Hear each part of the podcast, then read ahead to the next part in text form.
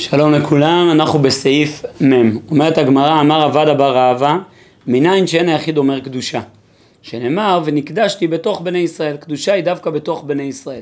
כל דבר שבקדושה לא יהיה בפחות מעשרה. כתוב בתוך בני ישראל, אז צריך עשרה. שואלת הגמרא, מה היא משמע? מאיפה המשמעות שבתוך בני ישראל זה דווקא עשרה? דתנא רב נאי, שנה רב נאי, אחוה דרבי חייא בר אבא, רב נאי אח של רבי חייא בר אבא, אמר עטיה, הוא מביא שני פסוקים.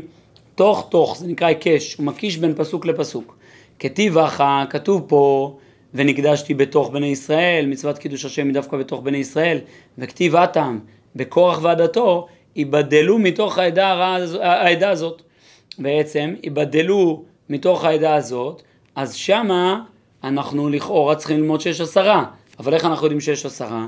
הוא מביא עוד עטיה, עוד היקש. עדה עדה. דכתיב הטעם בחטא המרגלים עד מתי לעדה הרעה הזאתי? מה להלן עשרה? הרי בחטא המרגלים העדה הרעה זה עשרת המרגלים מלבד יהושע וכלב שהיו חוטאים. אף כאן בקורח אנחנו אומרים שמדובר בעשרה, בדלו מתוך העדה הזאת. ממילא מתוך העדה הזאתי אז נקדשים בתוך, בתוך היא בעשרה בני ישראל. בעשרה בני ישראל שם נקדשתי. מה הרב קוק ככה? תוכן הקדושה הוא שהתרומם על ידי זה האדם אל רוממות השלמות לשום כל מגמתו לא לצורכי עצמו, כי אם, לכבוד, כי אם כבודו יתברך של אדון כל העולמים וקדושתו. ככה מביא הרב קוק את המושג קדושה בכמה וכמה מקומות, מי שרוצה יכול להסתכל בפנקסים ג' אה, פנקס ל"ה, אה, סעיפים כ' משהו, בלי נדר אשתדל לשלוח. אה, אומר הרב קוק שמה שגדר הקדושה, מי זה הקדוש? כמו שאמר רמח"ל, מישהו שמשתמש בכל דבר לקדושה. הכל הכל משמש אותו לקדושה, לרוממות, הוא לא משתמש לשום דבר מלבד לקדושה. והנה, כל זמן שיחשוב האדם רק להשלים את עצמו אפילו בשלמות רוחנית, אין זה בכלל הקדושה.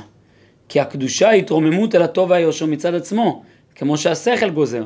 ולשלמות עצמו התשוקה נמשכת גם כן מצד אהבת עצמו, שאין צריך עימה שכל, כי אם רגש טבעי נטוע בכל חי. כשאדם לחוד ברוממות הרוחנית, אפילו הרוחנית, אבל של עצמו, האדם הזה לא יכול לקרוא לעצמו קדוש. באמת אדם קדוש הוא אדם שהוא לא בא ואומר אני דואג לקדש את עצמי.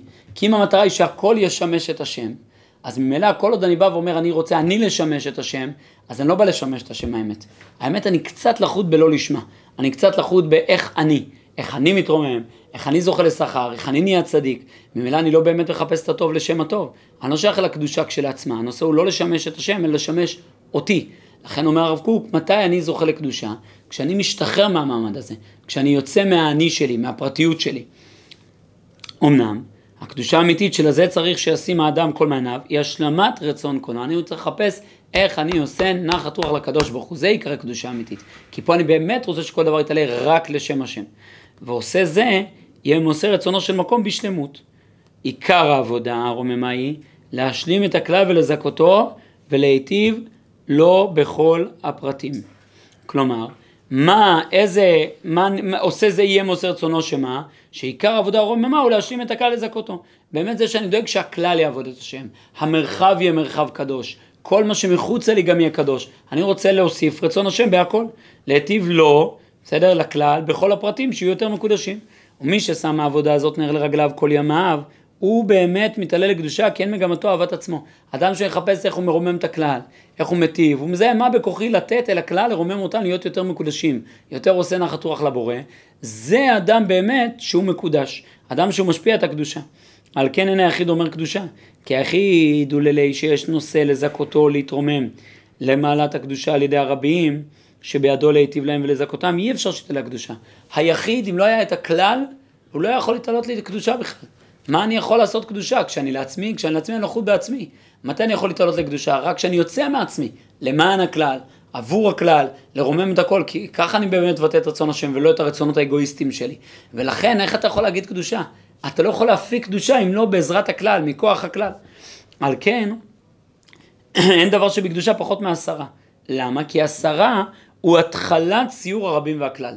הרי עד עשרה אני סופר ביחידים, אחד, שתיים, שלוש, תשע.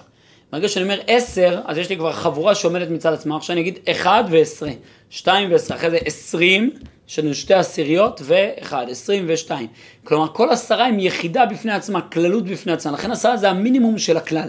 בסדר, את היסוד הזה גם הרב קוק מבאר זה גם מובא במהר"ל הרבה מאוד פעמים, וגם אה, בדברי מרן הרב קוק, אה,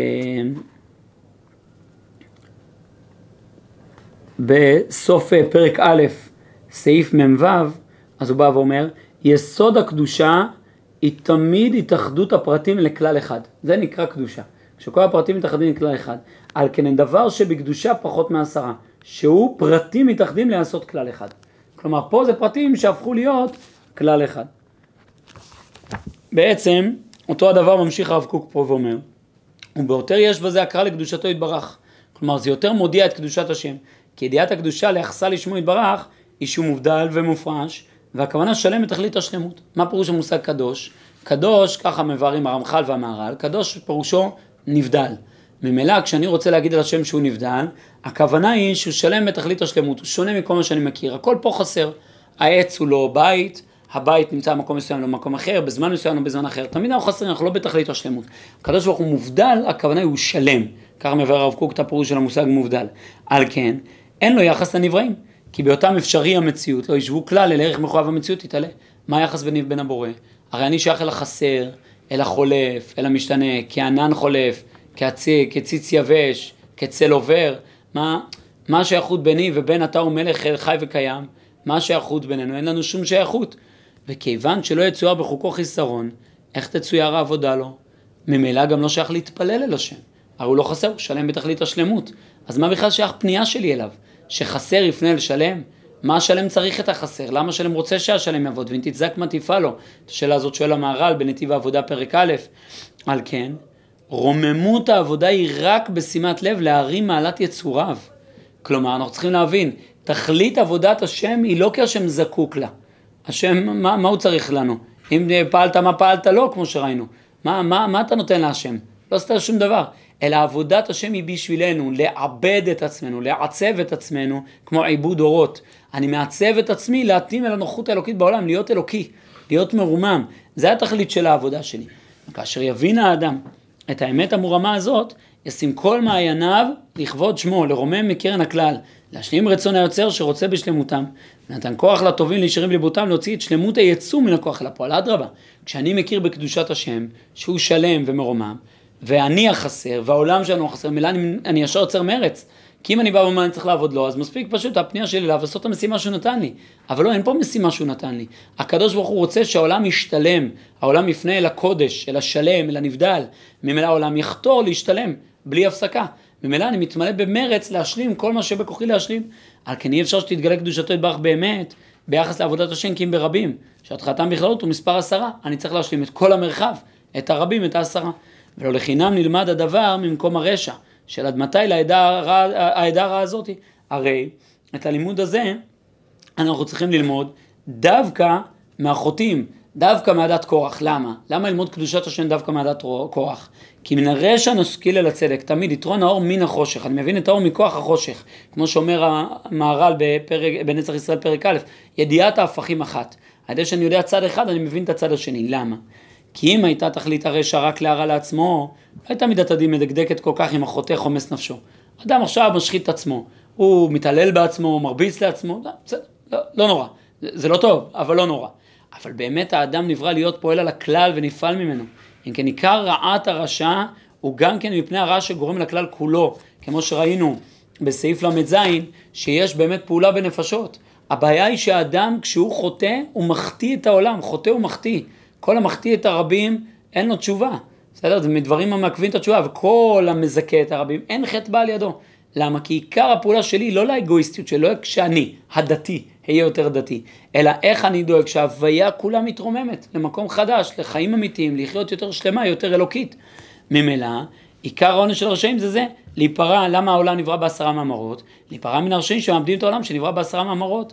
בעצם מסביר המהר"ל בדרך חיים, בפרק ה' משנה א', הוא בא ואומר למה העולם נברא בעשרה מאמרות, כי עשרה הכוונה היא תמונה של, יחיד, של יחידים מתקללים.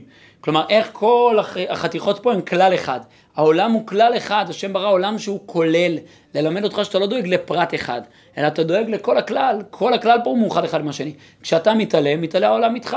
כשאתה יורד, כל העולם נסוג איתך, כמו שמבואר בכל כך הרבה מקומות.